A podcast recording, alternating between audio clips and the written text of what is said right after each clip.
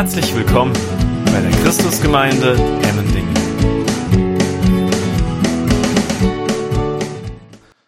Einen wunderschönen guten Morgen. Ich freue mich, dass wir uns hier versammeln. Ist euch leicht kalt? Oh ja, ihr seht so aus. Christusgemeinde Emmendingen. Christusgemeinde Emmendingen. Amen. Ich hoffe, dass uns wärmer wird und dass der Heilige Geist unsere Herzen jetzt erwärmt, wenn wir in Gottes Wort einsteigen. Ihr dürft das Matthäusevangelium aufschlagen. Matthäus 5. Wir werden uns mit der Bergpredigt jetzt beschäftigen. Jesus lehrt hier auf dem Berg seine Jünger, so wie wir es letzte Woche schon gehört haben, dass er so wie Mose einst auf den Berg ging, um Weisung für das Volk zu bekommen, so ist jetzt Jesus mit den Volksmengen auf dem Berg, um das Volk zu lehren. Aber Jesus ist mehr als Mose. Mose musste auf Worte von Gott hören, aber Jesus derjenige, der selber die Worte spricht, was uns sagen soll. Gott selber ist hier präsent und Gott selbst spricht zu seinen Jüngern.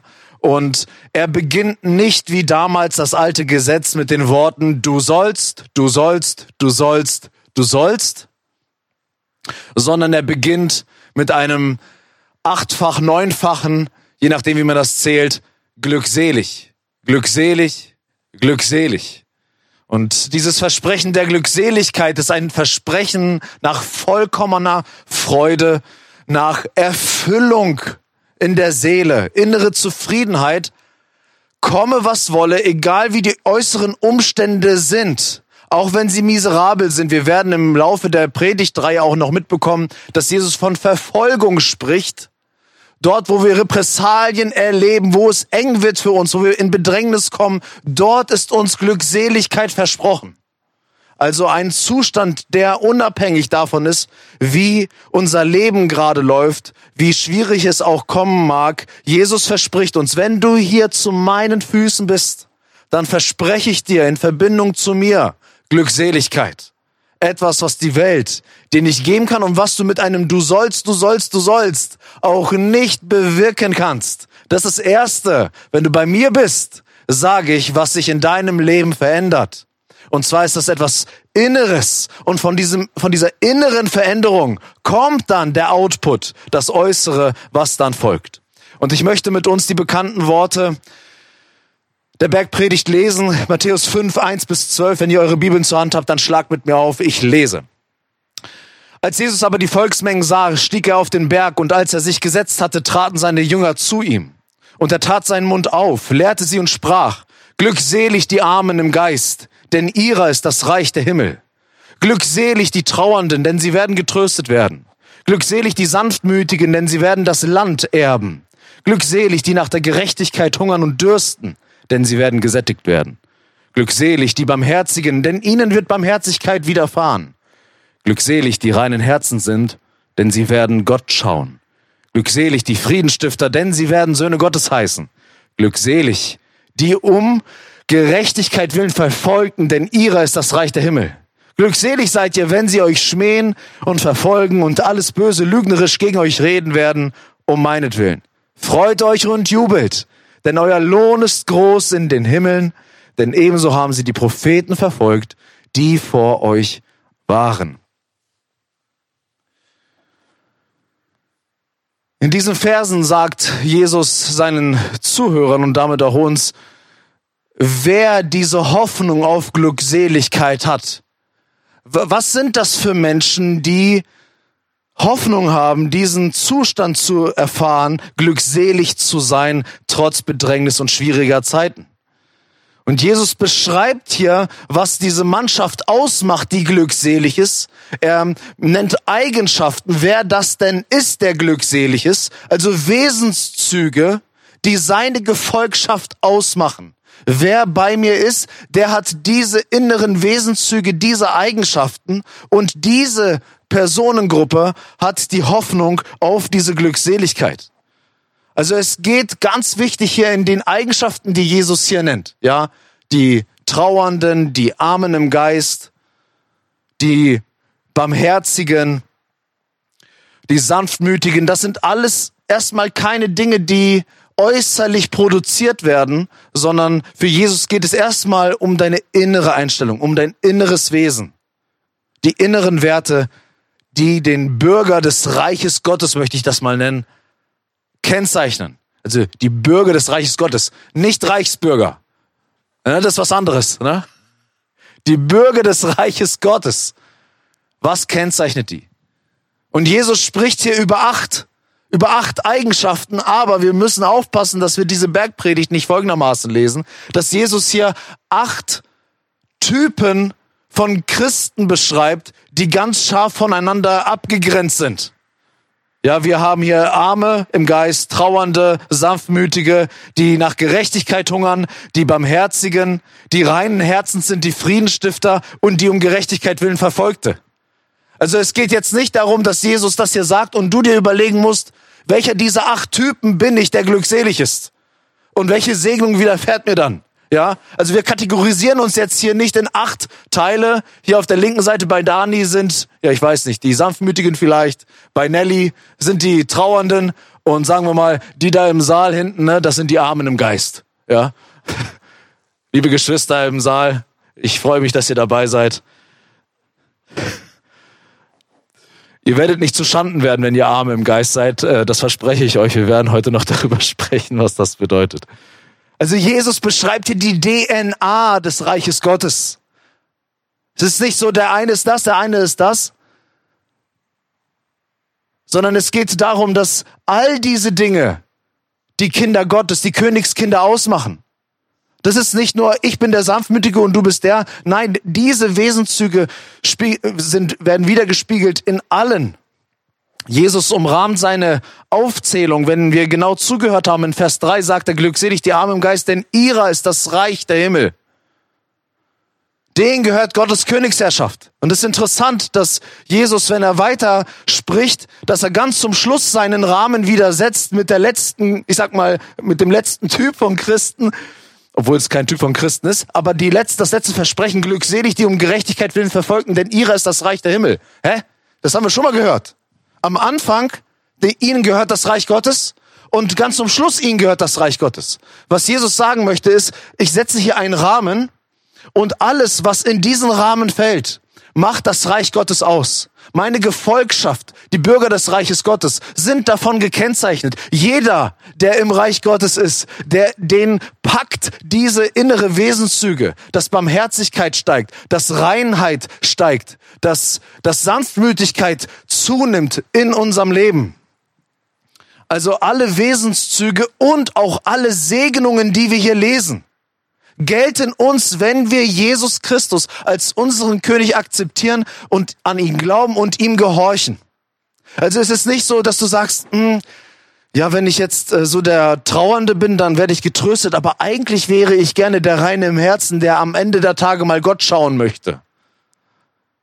Diese Segnungen, von denen wir lesen, die werden nicht auf uns aufgeteilt, sondern sie gehören uns alle. Sie gehören uns als Gesamtpaket, weil das Reich Gottes davon gekennzeichnet ist. Also, man könnte hier am Ende sagen, zusammenfassend, glückselig, du Königskind, denn in Gottes Königs, Königreich herrscht Trost, Barmherzigkeit, Gotteskindschaft, Gott sehen und all die Dinge. Das gehört uns allen und wird nicht aufgeteilt auf Typen. Also wir werden jetzt hier keine Testbögen verteilen, wo du irgendwie einen Fragebogen ausfüllst und am Ende weißt, welche Glückseligkeit gilt dir und welcher Segen kommt dann daraus? Das alles betrifft jedes einzelne Kind Gottes, jeden Jünger Jesu. Und die große Frage ist, wenn wir diese Dinge sehen, das sind ja auch ähm, wahnsinnige, wahnsinnige Segnungen, die uns hier versprochen werden, ist die Frage, ähm, Wann geschieht das? Wann können wir mit diesen Dingen rechnen? Ja, Jesus sagt, ich soll glücklich sein über diese Dinge, aber Jesus gibt mir mal einen Hinweis darauf, wann kann ich auch damit rechnen, dass diese Dinge, von denen du sprichst, auch wahr werden in meinem Leben. Und wir müssen auf die Spannung achten, die Jesus hier in seinen Worten produziert. Das ist großartig, was Jesus hier macht. Wir haben eben gerade von dem Rahmen gesprochen. Ihr könnt euch erinnern, dass ihnen das Reich, dass ihnen das Reich Gottes gehört. Er sagt, Ganz genau, denn ihrer ist das Reich der Himmel am Anfang und am Ende. Das ist jetzt. Himmelreich, Gottes Königsherrschaft in deinem Leben jetzt. Und wenn wir jetzt uns die Segnungen anschauen, wie Jesus das beschreibt, wann die realisiert werden, lesen wir, sie werden getröstet, sie werden erben, sie werden gesättigt, sie werden Barmherzigkeit erfahren, sie werden Gott schauen, sie werden Gottes Kinder heißen. Merkt ihr die Spannung, die hier Jesus aufbaut? Der Rahmen ist hier und jetzt. Und dann geht er in die Materie und spricht von, von der Zukunft, was geschehen wird. Was soll man damit anfangen? Jesus, hast du dich irgendwie in den, in den Zeitformen verteilt? Also mir geht das so, wenn ich aufsetze oder so schreibe, dann springe ich immer zwischen Vergangenheit, Präsenz, Präteritum und Zukunft. Ich muss mich da immer ranhalten. Meine Frau, Deutschlehrerin, muss mich da immer korrigieren, dass ich hier gerade die Zeitform wieder mal äh, fröhlich gewechselt habe. Aber Jesus geschehen keine Fehler an dieser Stelle. Das macht er ganz bewusst, weil er eine Spannung aufzeigen möchte, dass was du als Gotteskind erleben wirst, wird jetzt schon partiell, in Zügen, deutlich hier und jetzt. Die Segnungen, die du einst erfahren wirst in Vollkommenheit und in Erfüllung, sind jetzt schon teilhaftig zu erfahren in dem Leben, wenn du Jesus nachfolgst. Also wir genießen jetzt schon einige Privilegien unserer Erlösung, auch wenn die meisten gerade nicht so gucken irgendwie. Wir erleben jetzt schon partiell die Segnungen unserer Erlösung, aber wir warten gleichzeitig auf die Fülle. Was Jesus sagt, ihr bekommt jetzt schon, wenn ihr mit mir unterwegs seid, einen Vorgeschmack. Ihr bekommt einen Vorgeschmack auf den Himmel. Ihr bekommt einen Vorgeschmack, was es bedeutet, mit mir unterwegs zu sein. Und in der Ewigkeit, meine Lieben wird das, was ihr jetzt schon in kleinen Stücken und kleinen Happen esst und trinkt, werdet ihr in aller Ewigkeit in maximaler Fülle erleben und es wird euer ganzes, euer ganzes Sein ausfüllen. Freut ihr euch da drauf? Freut ihr euch da drauf? Amen. Wir werden uns heute zwei glückselige Zustände anschauen. Und zwar die ersten beiden. Ich möchte Vers drei lesen. Glückselig die Armen im Geist, denn ihrer ist das Reich der Himmel. Glückselig die Armen im Geist, denn ihrer ist das Reich der Himmel. Und ich hoffe, ihr könnt jetzt gedanklich ähm, den Saal jetzt nicht, äh, ne? der Saal ist nicht die Armen im Geist, sondern es geht jetzt um uns alle. Auch die hier im Garten sitzen und sogar die auf der Bühne stehen. Kennt ihr diesen selbstgefälligen Vorwurf, wenn du mit einem Menschen über den Glauben sprichst, der vielleicht distanziert ist und nicht so begeistert ist vom christlichen Glauben, dass es so einen selbstgefälligen Vorwurf gibt, ach ja, der Glaube ist ja nur für Leute, die irgendwie es in ihrem Leben nicht hinkriegen. Die brauchen eine Krücke in ihrem Leben, um irgendwie durchzukommen. Und deswegen brauchen sie dieses, dieses Konstrukt. Deswegen brauchen sie einen Jesus, der auf ihre Gebete achtet. Aber wenn du eigentlich dein Leben hinkriegst, dann brauchst du diese Dinge nicht. Kennt ihr diesen Vorwurf?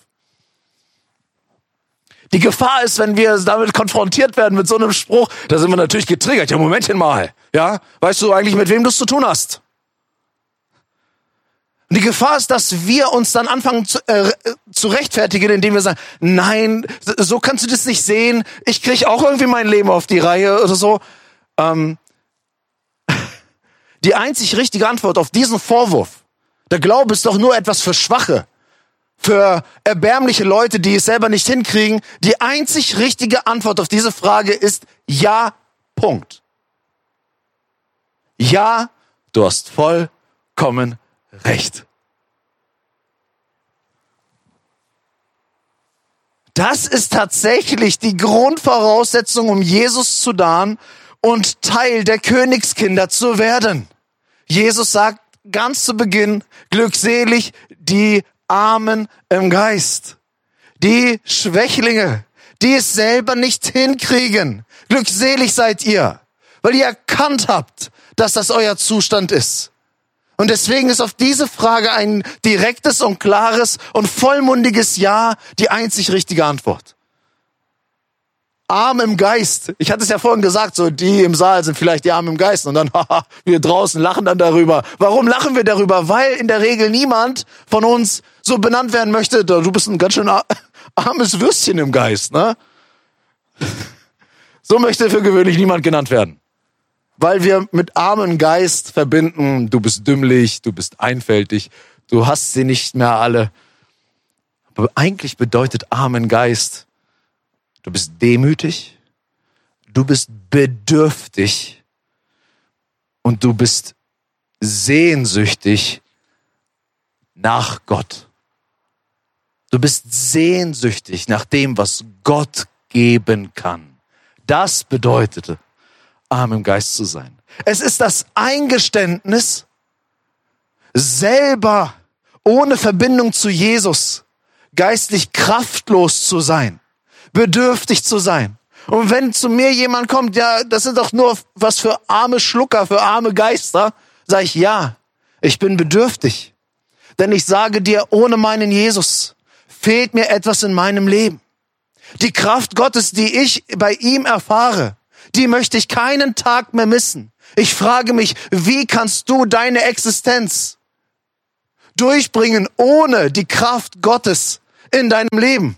Wahrscheinlich hast du sie noch nie geschmeckt. Wenn du wissen würdest, wie die Kraft Gottes in einem Schwachen wirkt, dann würdest du hier und heute auf die Knie fallen und sagen, ja, auch ich bin ein Armer im Geist und ich möchte diese Kraft, die von Jesus ausgeht, möchte ich in meinem Leben haben und will alle Tage bekennen, ich bin ein Armer im Geist. Ich bin ein Armer im Geist. Ich bin ein Armer im Geist.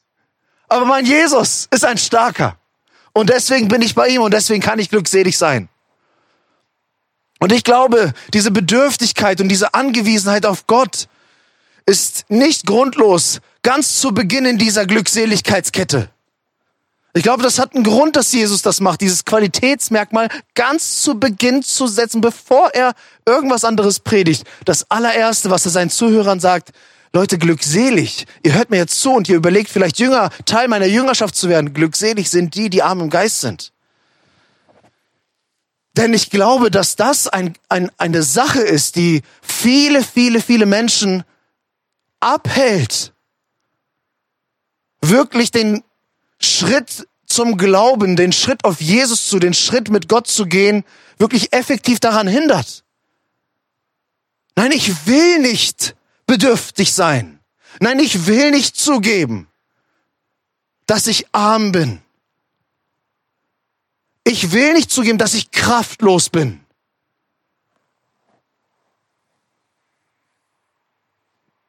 Und das ist das, was Paulus in 1. Korinther 1, Vers 25 bis 29 auch beschreibt, indem er Folgendes sagt. Denn das Törichte Gottes ist weiser als die Menschen. Und das Schwache Gottes ist stärker als die Menschen. Denn seht eure Berufung, also wen Gott zu sich gerufen hat. Denn seht eure Berufung, Brüder, dass es nicht viele Weise nach dem Fleisch, also nach menschlichen Maßstäben.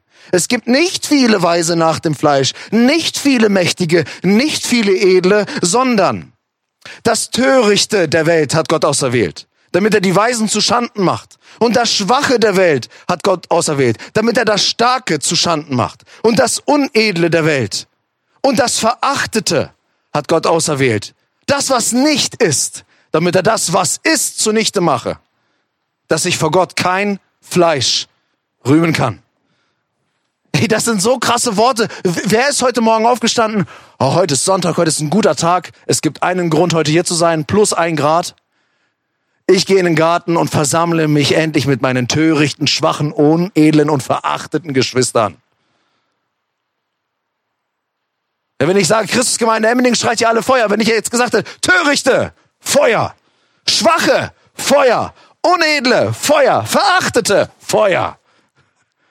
Ihr würdet dann wahrscheinlich da so sitzen, oder wir alle würden da so sitzen, wenn uns das jemand zuruft. So, Moment mal, von wem, von wem spricht er? Von mir? Was fällt dem ein? Was fällt dem ein, so über mich zu sprechen? Hat er eine Ahnung. Aber das ist das, was der Bibeltext uns sagt. Das hat Gott auserwählt. Und wenn du sagst, ich bin ein auserwähltes Kind Gottes und ich bin in seinem Team, ich bin ein Königskind, dann verrate ich dir heute, du gehörst auch zum Team der Schwachen. Du gehörst zum Team der Unedlen, der Törichten und der Verachteten. Weil das ist die Mannschaft, die Jesus sich wählt. Damit Gott mit seiner Klugheit, mit seiner Weisheit, mit seiner Kraft dort hineinkommt. Und die Klugheit und die Stärke dieser Welt zunichte macht. Und zeigt, Gott operiert ganz anders, als diese Welt es tut. Und darum sagt uns diese Passage, dieses, dieses erste Qualitätsmerkmal der Kinder Gottes, arm im Geist zu sein. Nur wer völlig kapituliert und bekennt, dass er geistlich bankrott ist, wird Glückseligkeit und Freude empfangen, die von Jesus kommt. Aber wenn wir nicht in diesen Geist der Demut kommen, wird auch Glückseligkeit in unserem Leben mangeln. Den Armen im Geist, was wird ihnen versprochen? Ihnen wird Gottes himmlische Königsherrschaft versprochen. Das könnte man jetzt sagen ausführen, aber ich möchte nur einen Hinweis äh, geben, warum ich das spannend finde, dass Jesus ausgerechnet den Armen im Geist verspricht, die Königsherrschaft Gottes zu empfangen. Johannes der Täufer. Wir predigen ja hier gerade durch das Matthäus-Evangelium. Und ich denke, viele können sich noch an Johannes den Täufer erinnern, an unsere Predigt. Johannes der Täufer sagte bereits, dass das Königreich Gottes anbrechen wird. Der Messias wird kommen und das, die, seine Königsherrschaft, das Reich der Himmel wird anbrechen. Und Johannes sagt, dass mit diesem Anbruch des Reiches Gottes einhergeht, dass dieser Messias Menschen im Geist taufen wird. Okay, das Reich Gottes wird anbrechen und dieser Messias wird Menschen im Geist taufen. Und das bedeutet, wer die Wirksamkeit Gottes durch den Heiligen Geist. Nichts anderes möchte die Geistestaufe sagen. Wer die Wirksamkeit Gottes durch den Heiligen Geist erfahren will, muss sich auch danach sehnen und das heißt ein Armer im Geist zu sein. Was Jesus hier sagt, wenn, wenn du bekennst, dass du ein Armer im Geist bist, dann ist dir Gottesreich sicher und wenn dir Gottesreich sicher ist, dann ist dir auch Geistestaufe sicher. Also nur wer bekennt, ich bin ein Armer im Geist, wird zu einem Starken im Geist. Aber wer von sich sagt, ich bin mir selbst genug, ich bin stark aus mir heraus und das kann ich nicht für mich akzeptieren, dass ich jetzt ein Schwacher sein soll in Gottes Augen, der wird auch nicht die Kraft Gottes erfahren. Aber die, die sagen, ich bin aus mir heraus arm im Geist, die werden Starke im Geist, weil das mit dem Reich Gottes mitkommt. Gottes Königsherrschaft bricht jetzt an und damit auch die Kraft des Heiligen Geistes jetzt, hier und heute. Also glückselig, wenn du arm im Geist bist und das heute fröhlich bekennst, denn die Stärke des Geistes ist on the way, ist auf dem Weg zu dir. Lass uns, weil es ja auch kalt ist, nicht zu lange predigen. Ich gehe in Vers 4. Wir schauen uns die zweite, die zweite Eigenschaft an. Glückselig die Trauernden, denn sie werden getröstet werden. Glückselig die Trauernden, denn sie werden getröstet werden. Das klingt ein bisschen wie ein Paradox. Für uns sind glücklich die Fröhlichen, aber nicht die Trauernden. Und hier arbeitet Jesus wieder so eine schöne Spannung ein. Zum einen glücklich, zum anderen traurig. Beides gleichzeitig, wie ist das möglich? Wenn Jesus hier spricht, glücklich sind die Trauernden, dann etabliert Jesus hier keine miese Stimmung, Jammerlappen-Christ sein. Kennt ihr sowas? So Christen, die immer nur, ist alles immer, ist alles immer traurig und ist alles immer bedrückend und jedes Gebet ist immer so, ist immer so alles eine Tragik. Alles ist tragisch. Überall, wo ich hingucke, ist Elend. Kennt ihr solche Christen? Wow. Ich glaube, dass man sich legitimiert weiß durch solche Verse. Ja, glücklich sind die Trauernden und alles immer, alles immer elendig. Boah. Ich glaube nicht, dass Jesus von uns permanent miese Stimmung haben möchte und sagt, ja, das ist von mir gesegnet, wenn du immer miese Stimmung hast als, als Christ. Jesus verspricht denen glückselig, die traurig sind. Ja, aber nicht permanent, es, es erlobt nicht eine permanente, ähm, ein, ein, ein, ein permanentes Trauern, sondern er, er sagt, dein Segen, äh, mein Segen ist dir nicht fern in den Momenten, wo du trauerst. Und ja, ich sehe deine Trauer. Und ich sage dir, dass du glückselig bist in dieser Trauer. Aber nicht einfach, weil deine Traurigkeit halb so wild ist. Gibt ja auch einige Christen, wenn sie mit Trauer konfrontiert sind, und meinen jetzt irgendwie einen seelsorgerlichen Rat ähm, geben zu müssen. Hey, ist alles halb so wild? Ist doch gar nicht so schlimm. Ganz ehrlich, wenn du jemanden wirklich trauern siehst und dann mit so einem Vers glückselig sind die Trauernden und dann sagst, ist alles halb so wild, lass es lieber sein. Das ist kein guter Rat. Das ist der Situation nicht gerecht. Trauer ist Trauer. Trauer ist Trauer und muss auch ausgehalten werden. Aber was Jesus hier sagen möchte, glückselig die Trauernden, denn sie werden getröstet werden. Was er damit sagen möchte, in deiner Trauer bleibst du nicht einfach nur traurig, sondern in deiner Trauer gibt es Grund zur Freude. Warum? Denn Gottes Trost ist dir versprochen. Du siehst über deine aktuelle Trauer, das, was dich bedrückt und belädt, auch zu Recht bedrückt und belädt, weil Jesus war auch bedrückt und beladen von den Umständen seiner Zeit. Aber du kannst, wenn du in Verbindung mit mir bist, über diesen Umstand hinausschauen in den Horizont und du siehst, Gottes Trost ist mir verheißen. Gottes Trost ist mir versprochen. Ich bleibe nicht einfach so und sehe nur Elend, sondern ich sehe Trost ist mir versprochen. Jetzt empfindest du berechtigte Trauer, aber Gottes Trost ist dir sicher. Und wenn du daran glaubst und daran festhältst, dass Gottes Trost dir sicher ist, dann lässt dich das auch in deiner tiefen Trauer trotzdem freuen. Aber wenn wir diese Verheißung von Jesus nicht ernst nehmen und nicht in unser Herz fließen lassen, werden wir in unseren traurigen Momenten, wo wir zurecht trauern, werden wir versinken und kein Strohhalm mehr finden, weil wir nicht daran glauben, dass Jesus uns Trost versprochen hat. Doch nicht pauschal jede Trauer, das müssen wir auch hören, nicht jede Trauer, die wir empfinden, hat Aussicht und Anspruch auf Gottes Segen und seinen Trost. Ich möchte ein Zitat vorlesen. Ihr habt den Namen schon mal gehört, Daniel Doriani, ja? Hallo Dorian. Aber er war das nicht. Aber vielleicht wirst du auch irgendwann mal sowas Kluges schreiben, Dorian. Jesus segnet nicht jede Trauer. Er segnet die Trauer, die mit den Werten des Reiches Gottes im Einklang steht. Es gibt Formen der Trauer, die Gott nicht segnet. Kriminelle trauern um ihre Verhaftung. Korrupte Politiker trauern um den Verlust ihrer Macht. Gott verspricht nicht, jeden zu trösten, der aus irgendeinem Grund trauert.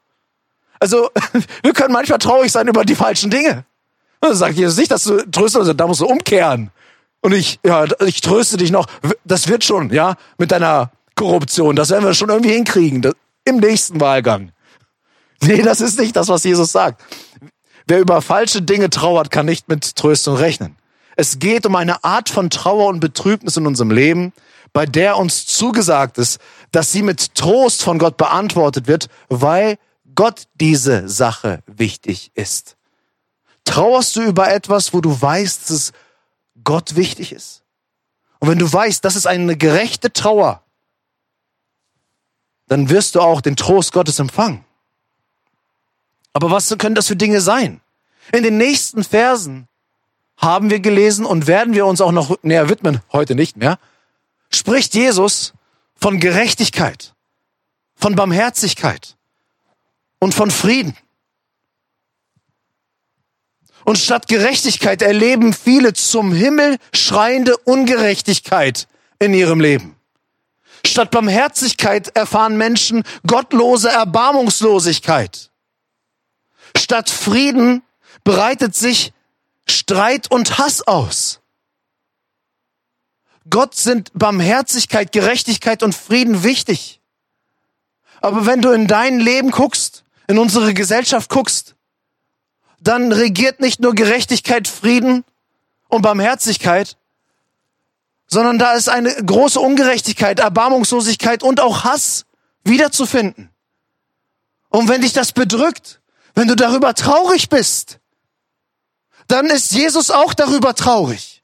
Dann macht das auch was mit Gottes Herzen. Und wenn du weißt, hier ist Ungerechtigkeit, hier ist Bosheit, hier ist Zwietracht und Entzweiung. Und das tut mir weh, was ich hier sehe. Weil es vielleicht mich persönlich tangiert in meinem kleinen Leben oder vielleicht un un unsere Nation, unsere Welt. Dann sagt Gott, glückselig du Trauernder. Denn du wirst getröstet werden. Darum lass uns fragen, trauern wir über diese Art von Zerbruch in unserem Leben? Trauern wir über Ungerechtigkeit, Erbarmungslosigkeit und Entzweiung? Ist das etwas, was unser Herz zerknirscht? Wenn ja, dann sei glücklich in deiner Trauer, denn du wirst getröstet werden. Aber wie sieht dieser Trost aus? Du sagst vielleicht, ja, okay, in der Ewigkeit, das ist schön und gut. Aber wie sieht diese, wie sieht dieser Vorgeschmack auf diesen Trost dann aus, hier und jetzt? Das ist das Letzte, was wir hier feststellen. Jesus sagt, sie werden getröstet werden. Das Wort trösten, was Jesus hier verwendet, ist im Griechischen Parakaleo. Einige haben das schon öfter von mir gehört. Und Jesus sagt ganz zum Schluss, bevor er auf den Weg zum Kreuz geht und das Versöhnungswerk Gottes erfüllt, sagt er, ich werde gehen und ich werde euch den Parakleten schicken. Ich werde euch den Heiligen Geist schicken. Ich werde euch den Tröster schicken. Ich werde euch den Beistand schicken. Und er wird euch lehren, er wird euch an die Hand nehmen, er wird meinen Platz einnehmen und an eurer Seite sein. Und er wird euch führen. Er wird mit euch sein. Bei jedem Einzelnen, der zu mir gehört. Und darum, ich kann kein schönes Wort keinen schönen Satz formulieren, der in deiner Trauer so viel Kraft auslöst, dass du sagst, das tröstet mich in meiner überdimensionalen Trauer. Das kann alleine der Paraklet. Das kann alleine der Tröster. Und das ist hier das Gleiche im Prinzip, was wir eben gerade festgestellt haben. Die Armen im Geist werden starke im Geist. Und die Trauernden, die haben einen Anspruch darauf, dass der Heilige Geist selbst dich tröstet. Der Heilige Geist ist der Tröster aus der Ewigkeit, der uns allein den Trost der Ewigkeit in das Herz fließen lassen kann. Darum, wenn du Hoffnung für deine Situation möchtest, wenn du Trost möchtest in deiner Situation, meine Lieben, dann müssen wir unsere Hände erheben zum Herrn und ihm bitten, erfülle uns mit dem Heiligen Geist. Wir brauchen dich, Beistand. Wir brauchen dich mehr denn je. Denn unser Prediger kann uns nicht trösten. Weil in ein paar Minuten ist es vorbei mit der schönen Predigt und dann gehen wir nach Hause. Ich brauche dich in meinem Herzen und zwar in Kraft und Fülle. Weil wenn ich dich in, mit deinem Trost nicht habe, werde ich diese Situation, werde ich diese Trauer schier nicht überleben, weil die Ungerechtigkeit so groß ist. Aber Jesus sagt, glückselig seid ihr Trauernden, denn ihr werdet getröstet werden. Und dieser Trost ist jetzt schon da, weil Gottes Reich angebrochen ist und wir sagen, Herr, wir sind bedürftig, komm und erfülle uns. In gewisser Hinsicht passt auch sehr schön das nächste Lied, was wir gleich singen. Danny, du kannst auch gern schon nach vorne kommen. Ich möchte nämlich gerne mit uns beten. Denn wir sind in dieser Sache komplett eins. Das geht nicht nur einer gewissen Gruppe. Vorne als äh, Danny, Danny Platt, ich bin so froh, dass du heute hier bist. Als er mir erzählt hat, dass er ursprünglich aus äh, der ehemaligen Sowjetunion, also seine Vorfahren kamen, habe ich festgestellt, auch Nasche, ein Russlanddeutscher. Einer von uns heißt das. Ja? Ein Russlanddeutscher in Kanada. Wir sind überall. Amen. hey, da ist gleich Verbundenheit. Aber das ist nicht die Verbundenheit, die uns ausmacht. Ist mir völlig Wumpe und egal, woher dieser Mann kommt. Dieser Mann kennt Jesus Christus. Und er hat die gleichen Verheißungen wie ich.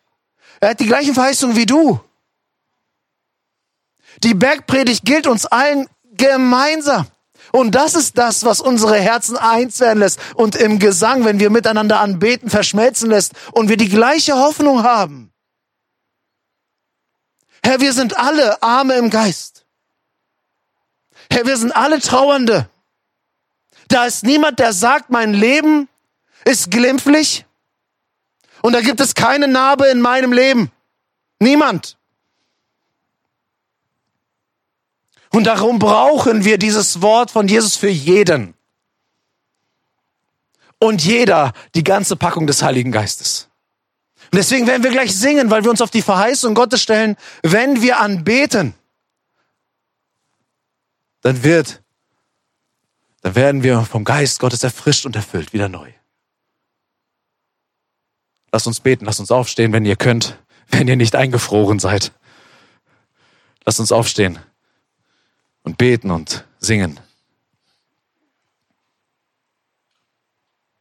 Oh Herr, ich danke dir für die Bergpredigt. Ich danke dir so für diese Worte. Und das ist ein Hammer, Jesus, was du uns zumutest. Immer wieder, wenn ich diese Bergpredigt in meinem Leben gelesen habe, bin ich immer über dieses Arme im Geist gestolpert und denkte, hä? Was? Warum? Und ich? Was habe ich damit zu tun? Oh Herr, wenn wir zu deinen Füßen sitzen und schauen, was dein Wort sagt, dann hat es alles mit meinem Leben zu tun. Und darum möchte ich fröhlich bekennen und ich hoffe viele mit mir, dass wir bedürftig sind. Und ohne dich können wir nichts tun, Jesus. Wir brauchen dich so sehr. Wir brauchen die Kraft des Heiligen Geistes. Begegne unserer Schwachheit. Dort, wo wir unzulänglich sind. Hey, ich danke dir, dass du mit diesem Punkt beginnst, weil du zeigst, wir müssen nicht perfekt sein, um Teil des Reiches Gottes zu sein. Sondern du bist perfekt. Du bist stark. Du bist kraftvoll. Herr, wir glauben daran, dass du gut bist und dass du unser Gebet hörst. Begegne unserer Schwachheit mit deiner Stärke. Begegne unserer Torheit mit deiner Weisheit. Herr, begegne unserer unserem unedlen Stand mit deiner Herrlichkeit und Ehre.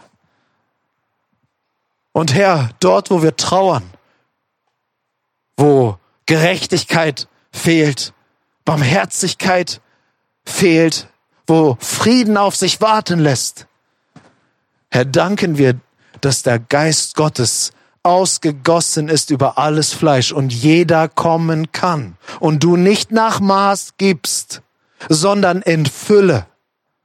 Und dort, wo wir durstig sind, dort, wo wir ausgetrocknet sind, dort, wo wir keinen Zugang mehr empfinden für dich, Herr, brich diese Mauern durch.